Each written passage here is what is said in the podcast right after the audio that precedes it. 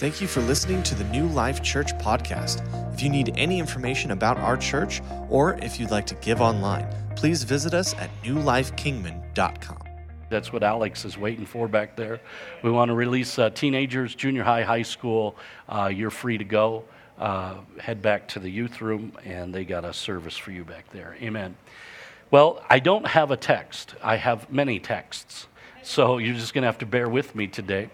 I want to minister something that the Lord really put on my heart. Actually, I'll tell you where this began. This began in our prayer meeting on Monday nights about two weeks ago. And uh, God began to stir me about this. Uh, but I want to take some time uh, to really develop this thought. Uh, because I think sometimes we, we go too fast, we get to the punchline.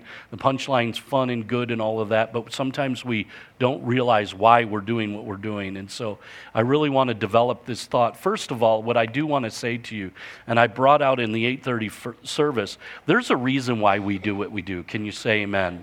There is a point to all of this, and the point is not that we just mark time in a religious service.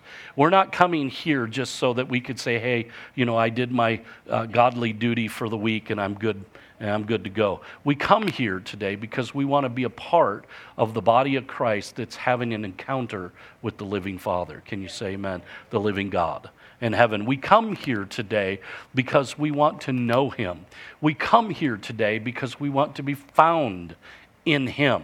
We come here today because we want Him to fill us up and to have those encounters with Him. And I know today the great thing is, is that we can have encounters elsewhere. We can have them uh, at home, in the car, at work, wherever we find ourselves, because we have twenty-four seven access to Jesus. Can you say amen? We could go boldly before His throne. But there's something about church that is different. There's something about coming here that we get nowhere else. We get challenged here. Can you say amen? We're encouraged to grow. Let me say this to you. Growth is enormously important in the Christian life. We cannot afford not to grow. And I want to challenge you today that you would grow in your Christian walk, that we would be the people of God, that we would walk out the plan and destiny that God has for our lives. Can you say amen?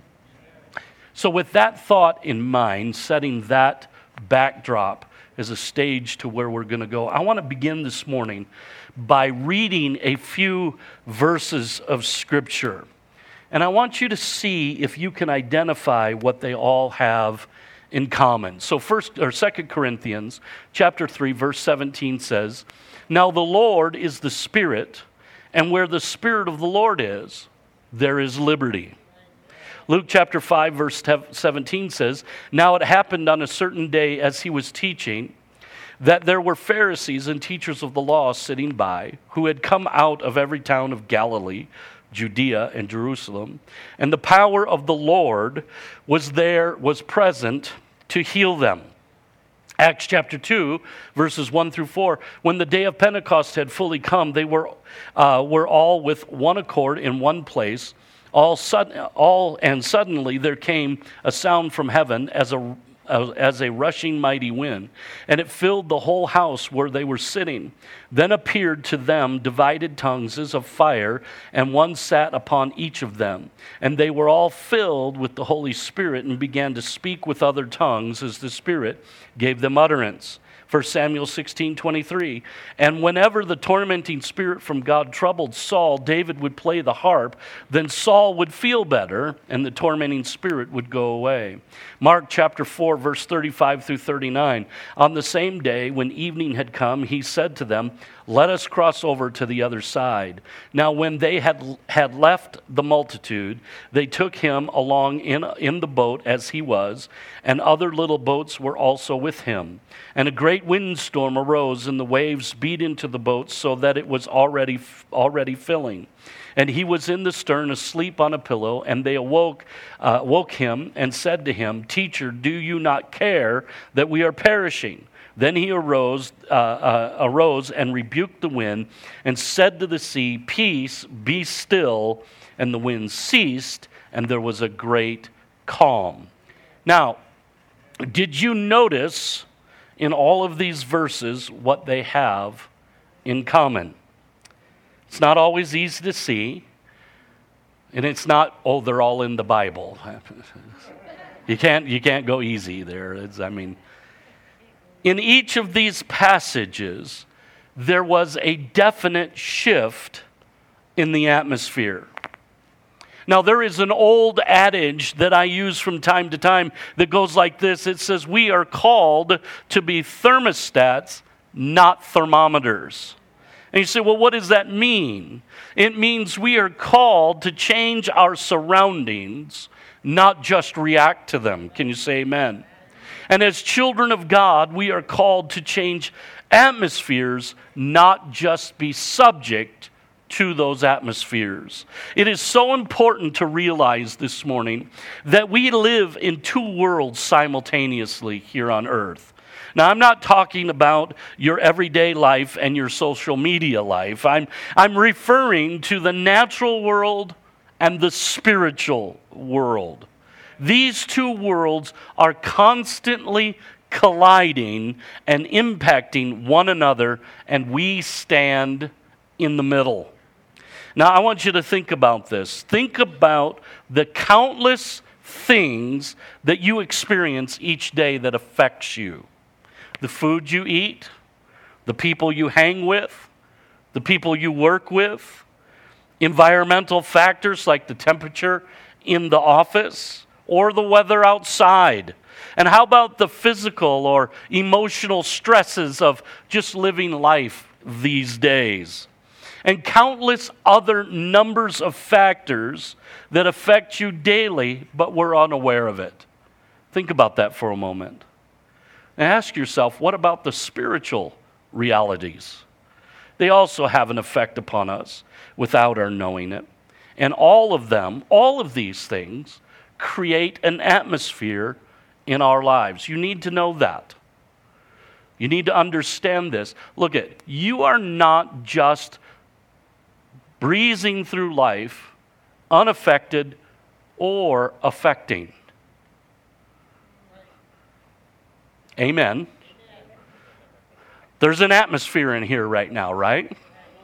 You're affected by it, and you are contributing to it. Are you catching my point?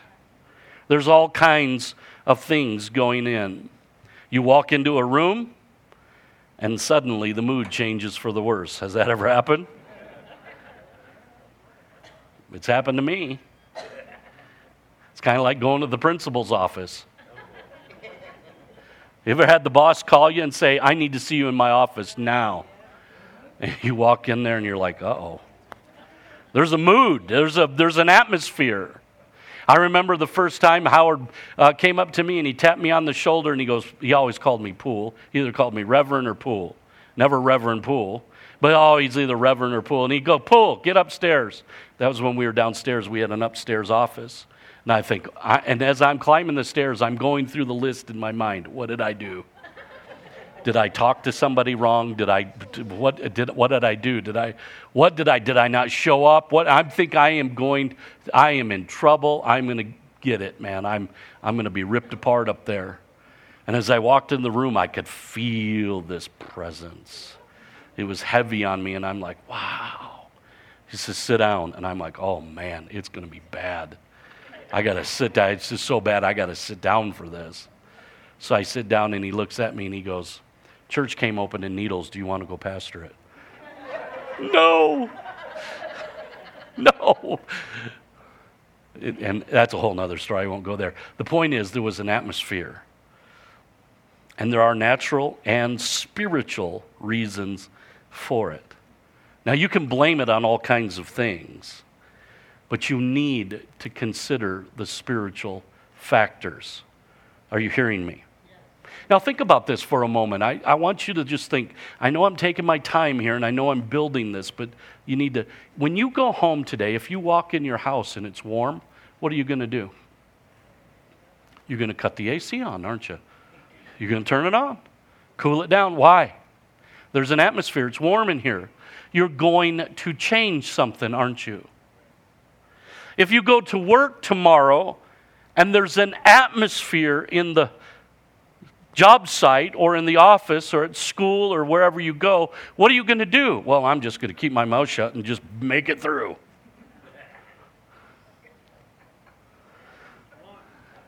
No? We don't want to go there? Okay, not yet. We'll, we'll get there. It seems bizarre that we would talk about something that, for the most part, we really can't physically feel. And I know there's no scientific way to measure a spiritual atmosphere, at least none that I know of. But those of us who have been believers for a while know that spiritual atmospheres are very real. Not only are they real, but they can have some very real damage. And we also have the capacity to dramatically interact with them. Think about it. I, I want you to just kind of think this through because I'm taking you somewhere. Have you ever felt oppressed? And then when someone prayed for you, that oppression left? That's the change of an atmosphere. Have you ever felt bummed out coming to church? You get in here and all of a sudden the music plays and you feel better. Or better yet, I know no one here has, but for those of those that didn't come to church, have you ever gotten a fight in the parking lot or in the car on the way here? I know Christians don't fight like that. But you get here and all of a sudden the music plays, the worship, and it begins to lift. Have you ever been filled with worry and fear?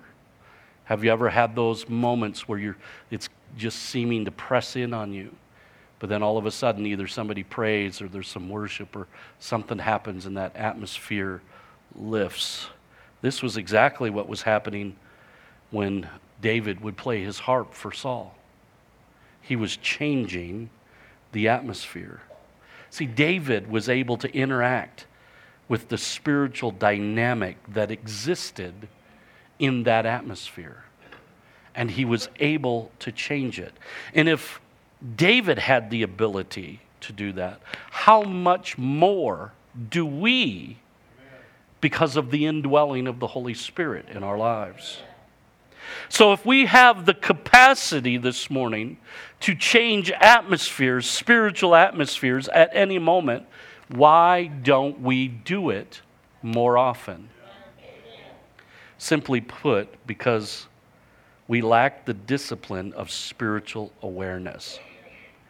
Here's a problem that I see in Christianity is that when we are in church, we tend to be really spiritually aware. But when we leave church, not so much. But let me tell you, it doesn't matter where you go, there are spiritual dynamics around you. Are you hearing what I'm saying? There are spiritual realities, and in the same way that through life we learn the dynamics of living and being aware in life regarding all of the different things that we face, we must also learn how to be spiritually aware. Can you say amen? We must learn to tune our spirits to what's going on around, around us and what's taking place in front of us, and then understand the tools that has been given to us so that we can change those realities. Let me show you this scripturally. Hebrews chapter five, verse fourteen says, and he's speaking here about maturity. He says, but solid food belongs to those who are of full age. That is, those who by reason of use have their senses exercised to discern both good and evil. Now think about this. What is he saying? He's saying mature people use and practice and exercise their spiritual senses to understand and to discern what is good and what is evil. That's Christian maturity. And we don't do that just so that we can have information. We don't do that so that we can take some sort of spiritual inventory. We do that so that we can bring change to what's going on around us. Amen. Come on now. I, I know this is real because this this has happened to me many, many times for a long time in life, my, my life because I was not exercising that kind of spiritual discernment. I would come into places, a church service, in fact, and I would start feeling really heavy. I would start feeling bummed out, and, and I would start thinking, well, what's going on here? I must be having a problem, something. But what was happening is I was feeling the atmosphere around me. Pastor Harry operates in this kind of thing. I've seen him before. He'd be preaching, and in the midst of the sermon, he would stop and he would say, wait a second, somebody here's got a pain right here in their back, right here, right just about their kidney, right about there. You're really in pain right there. And they would lift their hand, and he would say, well, let me pray for you. He'd pray for them, and their pain would go away, and the pain in him would go away. Now, can you imagine if he felt that pain and went, you better rush me to the hospital, and the doctor get there and go, there ain't nothing wrong with you. What's happening? He was, there was a spiritual awareness. And we are required and we are expected to act in that dimension, to change it, to move it. John, First John chapter four, verse one says, beloved, do not believe every spirit, but test the spirits whether they are of God, because many false prophets have gone out into the world. He's saying, test this. We live in a time where there's a phenomenon taking place that is really, really quite dangerous to the Christian church. See, everybody has an opinion now, and everybody has a thought, everybody has a prophecy, everybody has an interpretation, and everybody has a platform. Just ask Google. And so what happens is now, because of technology, because it's pretty easy to put a fairly decent web page together that looks pretty professional, you can sell horse manure represented as actually Bible interpretation and say, look at, I got the mind of God, and it's nothing more than fertilizer. And if you're not careful and you don't try the spirits, you will be pulled in to something that is simply just shiny. It looks good. And that's what he's talking about. He says, wait a second, immaturity. He says, in, not immaturity, but in our maturity, we are to change the world around us. We're to sense this, we're to see it, and then to do something about it. Can you say amen? He says, test it. Don't believe every spirit, because not every spirit is true. Don't believe every thought. There's thoughts that you will think that are not your thoughts. They are sown there by the devil. Are you hearing me? You will have feelings. Well, I just go by my feelings. That's tragic. If you go by your feelings, you are going to be a wreck. You are going to ride the roller coaster called life. And it is going to be filled with ups and downs, twists and turns. And you're not going to know what's coming next, because your feelings are really, really good servants. They're really bad masters. Are you hearing what I'm saying? So what he says is we have to have this discernment. See, just as David knew that the music would soothe Saul's troubled mind, we must also know what is necessary in various situations to shift the spiritual atmosphere. Sometimes it is as simple as acknowledging the presence of the Lord. Because listen to me, His nearness is constant. He is always close to us. But my awareness is not always constant. That's why we sense His presence in worship. Not because He's any closer in worship at any other given time, but the reality is it's because I'm more aware of His presence at that time. And the more we become aware of His presence, the more we can live in a place of hope and expectation, believing that things are going to change. Because when we are conscious of it, we realize we are dramatically connected with the ever-present God of hope. And that changes everything. See, when it looks like everything is gone, when it looks like there is no hope, when it looks like there is no way, you will hear the word of the Lord that says, I will make a way where there is no way. This is such an important understanding or important revelation to understand. And understanding this principle in the context of our Christian walk can really mean the difference between victory or defeat. See, so often we don't recognize these very real spiritual atmospheres surrounding us, and they end up pressing in, and they end up invading our lives. They agitate our spirit, they confuse our minds, and they afflict our bodies. And because people don't recognize this, what they do, they'll internalize the struggle.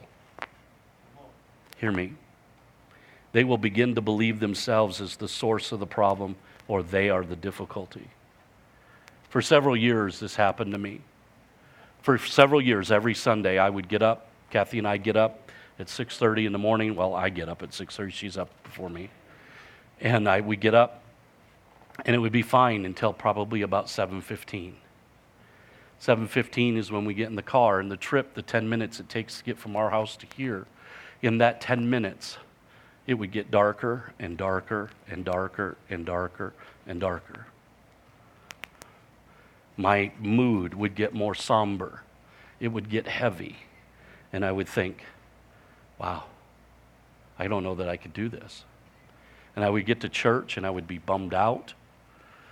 I would not want to do it. I would think all kinds of things. And I begin to believe that I had a problem. I begin to believe that somehow I am a failure at this because I was internalizing the struggle. I was believing the lie. I was becoming just like the atmosphere. Until one day I began to realize that what I was sensing is I was sensing a spiritual battle that was raging. Once I begin to sense that spiritual battle, once I begin to sense that it wasn't about me, but that it was about a spiritual battle that had an atmosphere, then I could begin to engage in the change of that atmosphere. And I'm telling you, church, listen to me. I'm telling you that happens in marriage. That happens on your job. That will happen with your children. Look, at I just got done telling you how great my kids are. There's been times when I've thought my kids ought to be shot.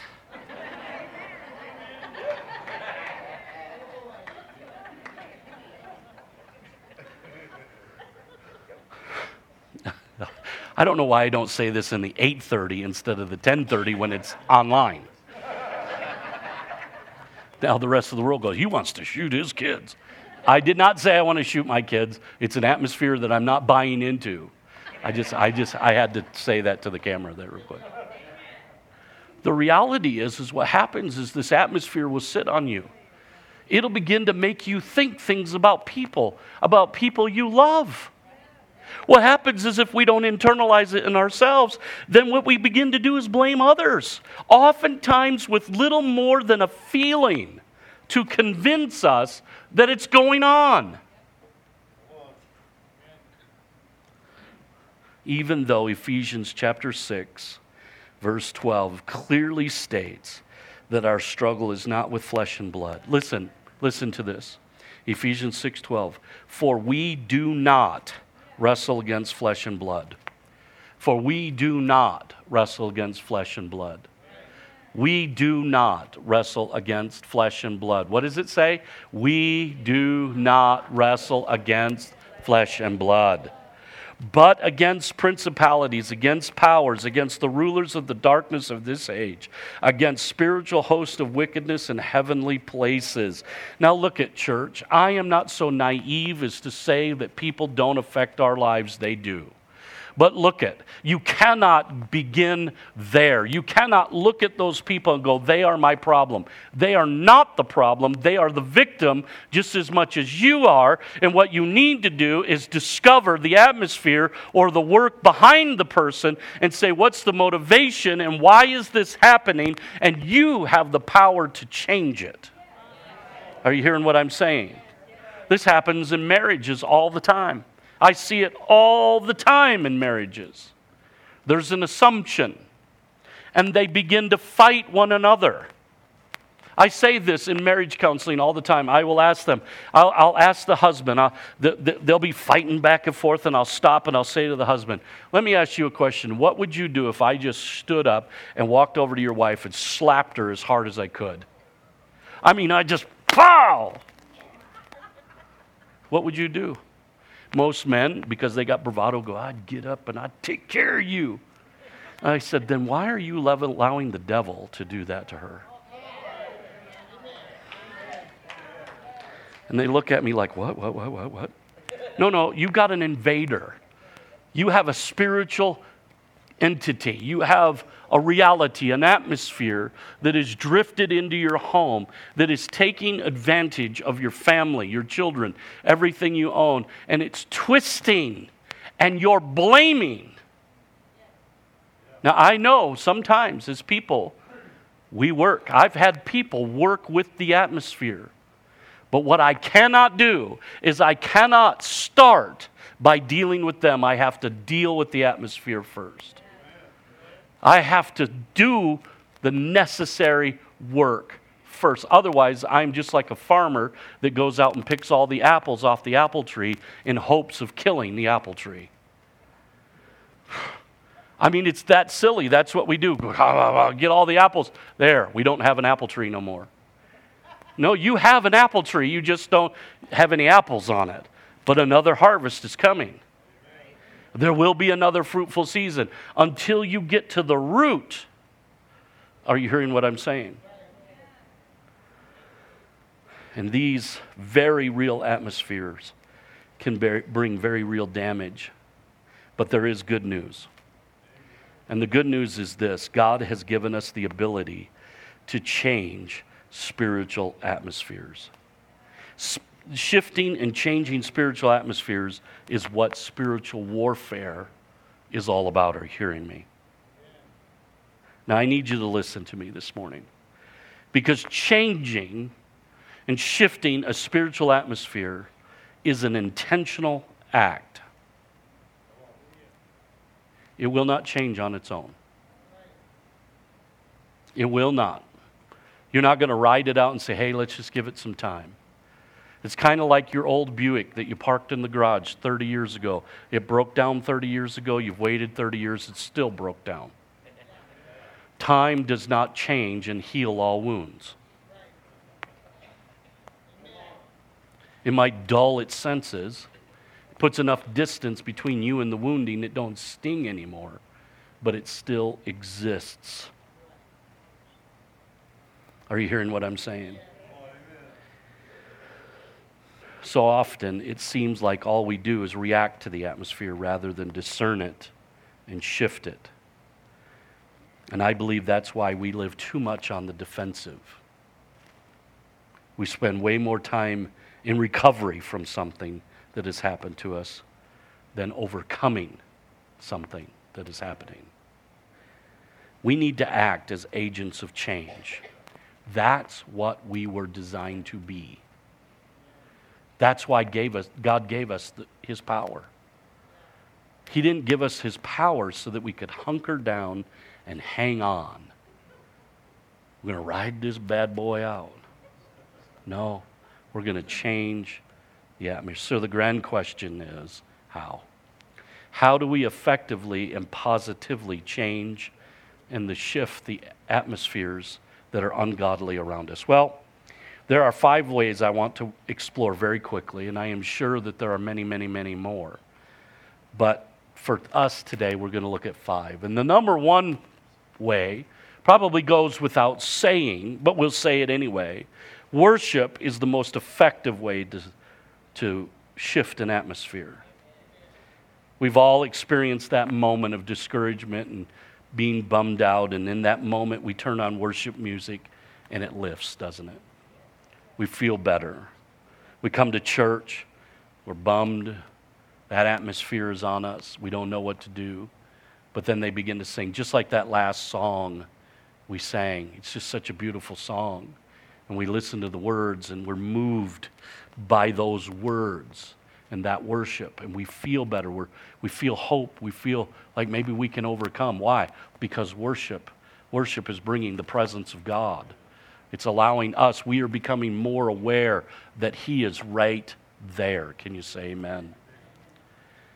Now listen, worship is not a one-dimensional practice that precedes a Bible study or a church service. It's not, you know, we don't have we don't have a worship service so that we can let everybody that's late come in and find their seat. The reason we have a worship service is we're setting a tone. We are setting our atmosphere. We're being, we are being offensive, not defensive. We're going to set a platform for God to move, and it's a powerful tool.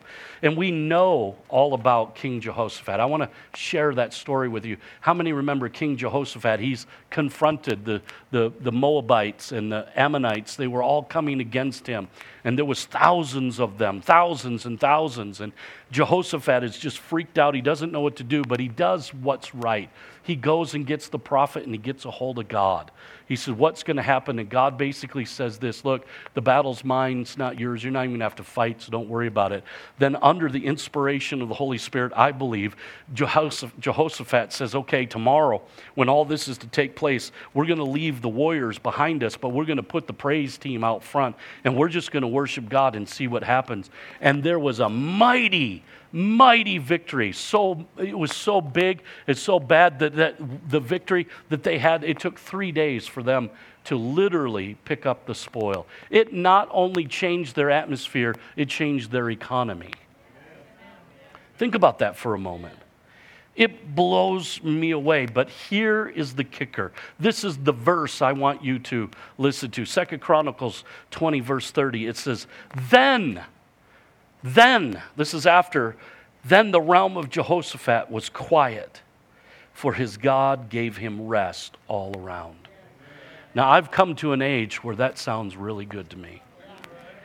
I don't know about you, but I've fought enough battles. I've wrestled with enough demons. I've dealt with enough problems. I've answered enough questions. I'm looking for quiet. I'm looking for peace. I'm looking for rest.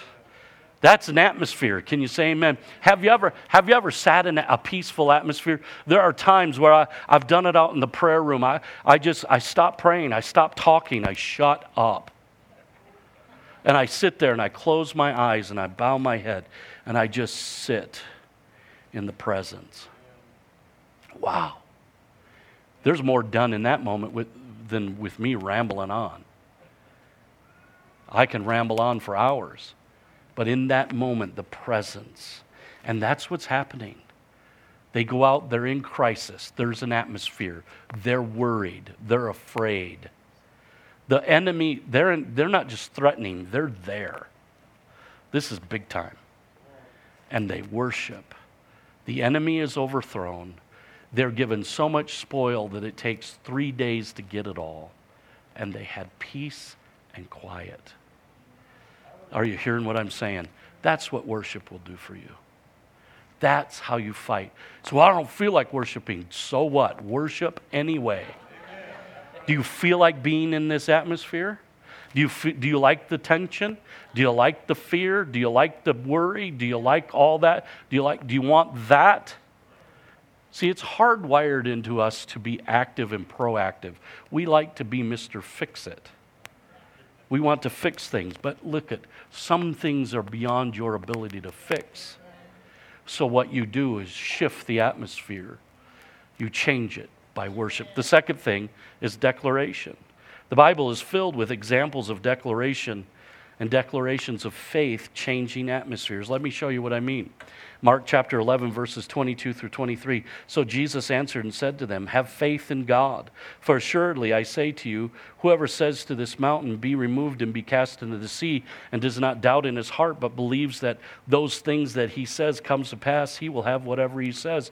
Now, I am certain that that there are times in our life when there may be a physical mountain in our way, and we'll have to speak to it to cast it out. But more often than not, we're talking about an atmosphere, and what Jesus Jesus said is he says, don't talk about the mountain, but rather talk to the mountain. See, the problem is, is we like talking about the mountain. Well, have you heard how bad I got it? Well, I'm telling you, Pat, Life is horrible for me. I'm telling you, man, things are tough, and, you know, holy cow, you know, I, I struggle, Pat. I, I let me just tell you, you, you know, you did ask me how I'm doing, so I'm going to tell you how I'm doing. You know, the cat had the cat had puppies, and you know what, Kathy's running amok, and the kids are nuts, and and you know what, I can't get. Nobody wants to do anything the way I want to do it, and I'm just like, I'm, I, my life is horrible.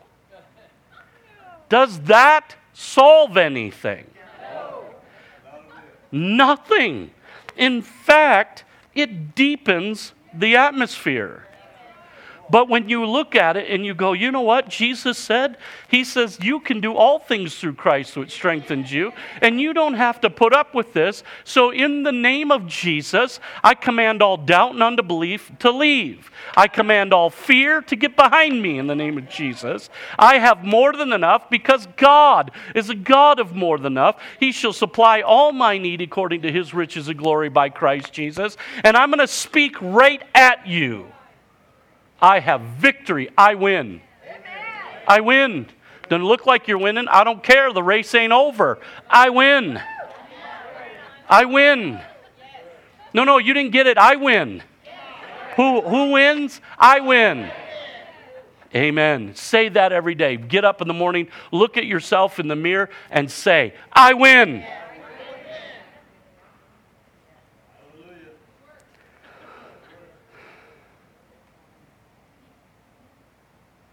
In Mark chapter four, verse thirty-nine, we read it. Jesus is asleep in the boat, which still amazes me. They are freaked out. And Jesus simply got up and he went, peace, be still. And the sea was calm. Sometimes what you got to do is you got to declare peace. And when you declare peace, you are not declaring a dimension. You are bringing a person into the scene because he is the Prince of Peace. Are you hearing what I'm saying? Third thing, prayer. Prayer changes things. Probably more than you know. Second Chronicles chapter seven, verses one and two says, when Solomon had finished praying, I love this, fire came down from heaven and consumed the burnt offering and the sacrifices, and the glory of the Lord filled the temple. And the priests could not enter the house of the Lord because the glory of the Lord had filled the Lord's house. Now, I need you to think about this, because if you go back and you read this, in chapter six of Second Chronicles, it's the description of, of what Solomon did. They had just finished the temple. And Solomon, I love it. He They build him a box. And they let him stand up on the box. He's facing the brand new temple, holds up his hands, and he begins to pray. And he begins to he begins to declare, and he begins to pray at the temple. And he goes so far as to say, even when, God, we blow it, even when we backslide, this will be the place where we'll find you again. It'll be in this place that we will come back with repentant hearts, and you will clean us, and you will bring us back to yourself, and you will help us. And he goes, and he dedicates this temple, and it's awesome, and this prayer is just wonderful. And see, it's, there's pageantry in it, and you know, it really got me thinking. I was reading this in my devotional time yesterday, and it so moved me that I called Amy up, and I said, we need to get, dedicate that little boy. I said, we need to do this. This is serious. This is not just by the by the way. This is not some little thing we do to make parents feel better so we can take pictures. This is real. This will change his life. So we pray so fire will fall. Can you imagine? Can you imagine? I want fire to fall. Now, there's no doubt God does it differently in the New Testament than he does in the Old, but he is still fire, and it's the Holy Spirit. Can you say amen? And he'll ignite you. And when you pray, you hold up your hands. And I've done it, church. I've stood in this pulpit when there's been nobody here, and I've stood, and I've lifted my hands, and I spoke to every one of those chairs. You're anointed because I anointed those chairs, and it is rubbing off on you.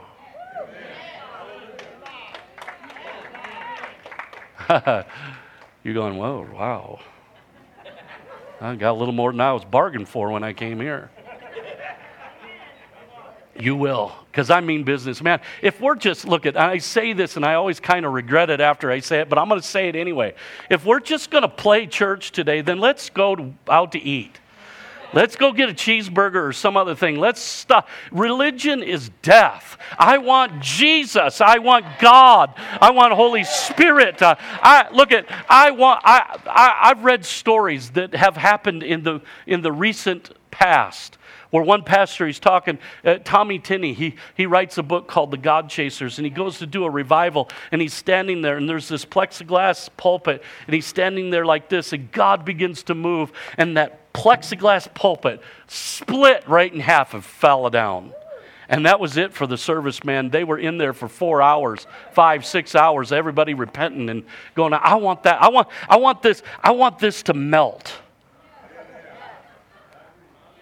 I want fire to fall. You know what I'm saying? I, I want God to move. Why?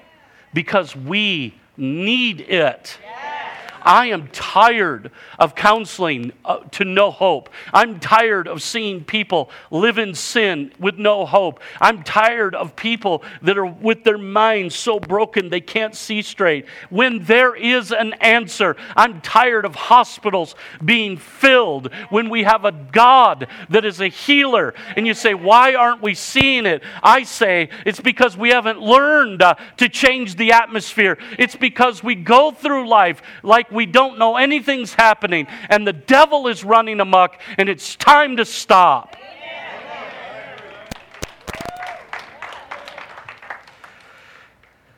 Number four.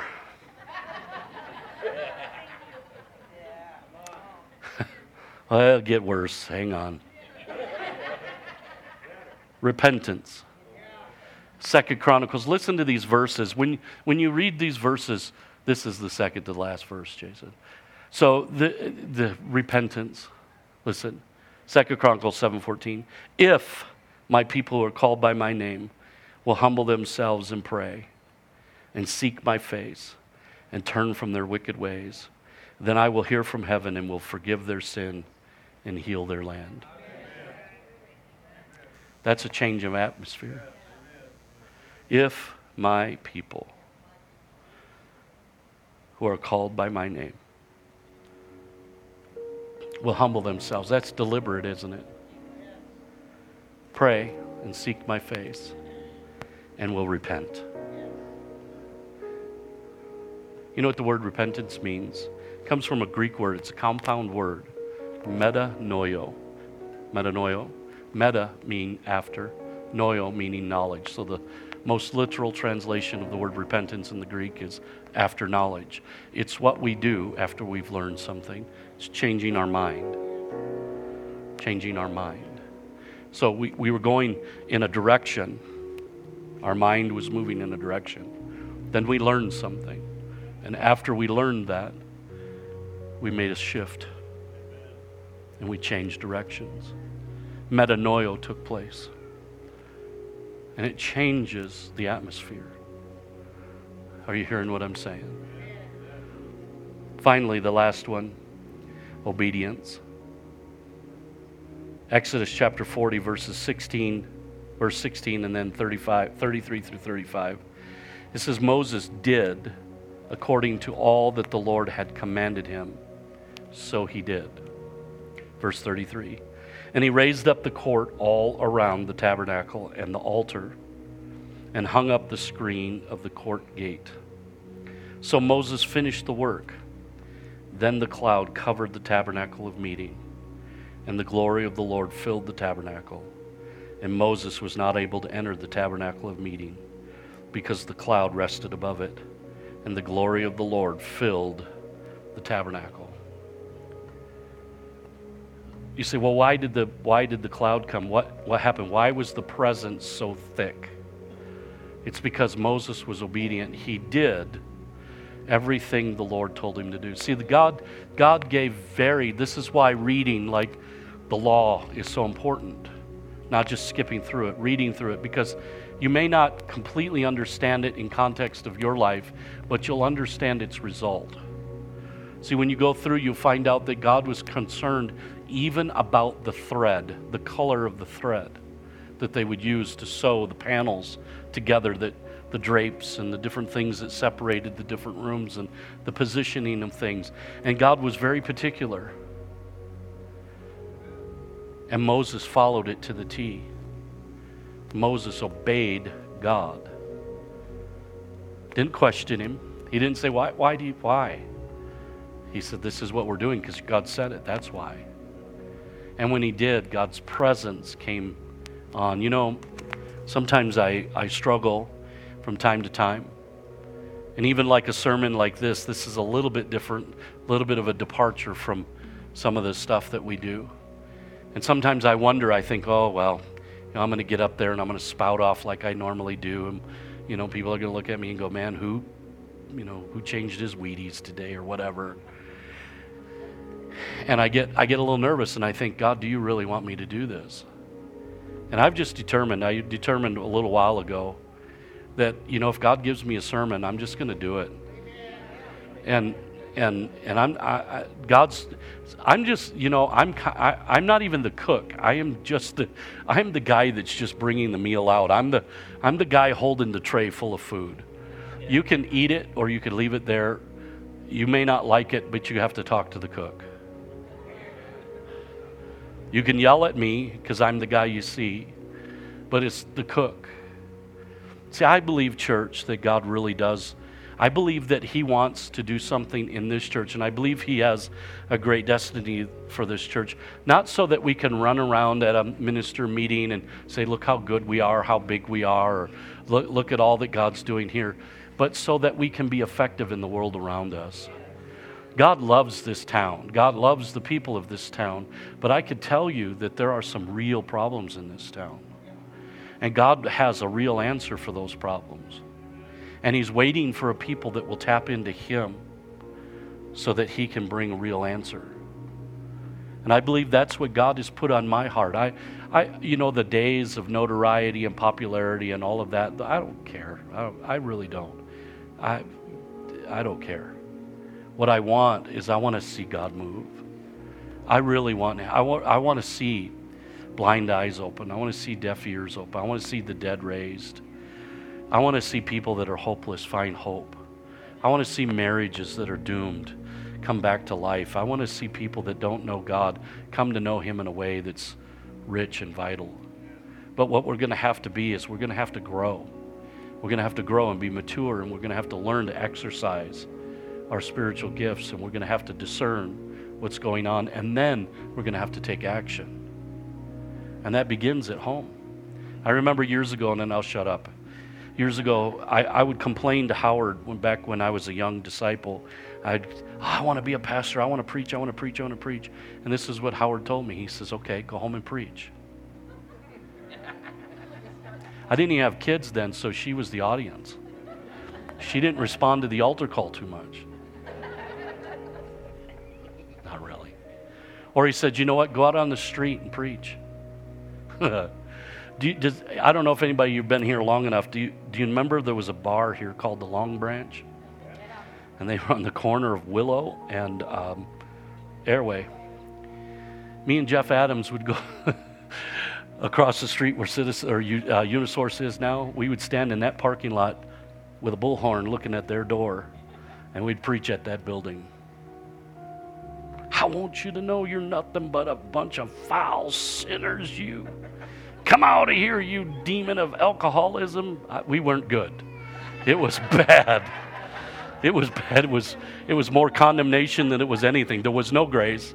We were calling lightning and thunder, and we were calling fire out of heaven to burn it down. And, you know, it was just horrible, but we were doing something.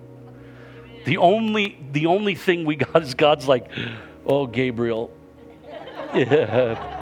We have to stop all of those prayers, but I'm just glad they're doing something. But we did something. And you know what? Sometimes we got to be proactive, and it starts at home. That's the point.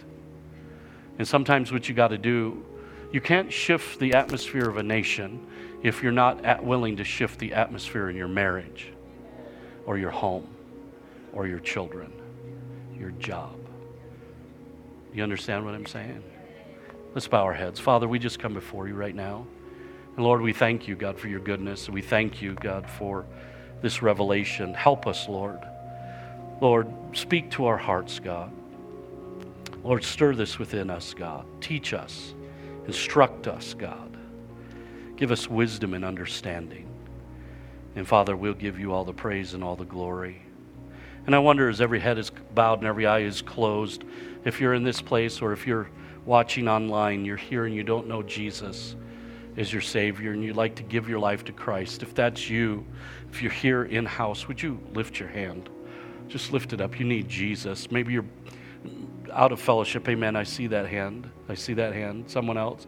You're not in fellowship with God. You're kind of disconnected, but you'd like to come back to Him. Amen. That hand. Someone else. If you're online, we're going to pray here in just a moment, and you pray with us. You can put those hands down. Let, let's say this prayer, all of us. Let's say, Lord Jesus, we ask you to come into our hearts, to be our Lord and Savior. We give our life to you, and we receive your life. We thank you for dying on the cross for us, and we love you, Jesus. In Jesus' name, amen. Now let me say something to you real quick as our ministry team is coming. That prayer doesn't save you, but what it does is it starts it. What it does is it acknowledges your need for Jesus. Now you say, well, what do I do? You begin to follow him. You allow him. You say, you know what, I'm surrendering. That that prayer is your surrender. That is your, your moment of surrender. You say, I need you, Jesus. I'm surrendering my life. Now every day you begin to build on that and you begin to allow that to work. And you follow him and you call out to him and he will help you. Can you say amen? If you prayed that prayer or you need prayer for anything, we're going to stand right now. If you need prayer, come on up. Let them pray for you. The rest of you, we dismiss you. God bless you. You're free to go. You have a great, wonderful Sunday afternoon.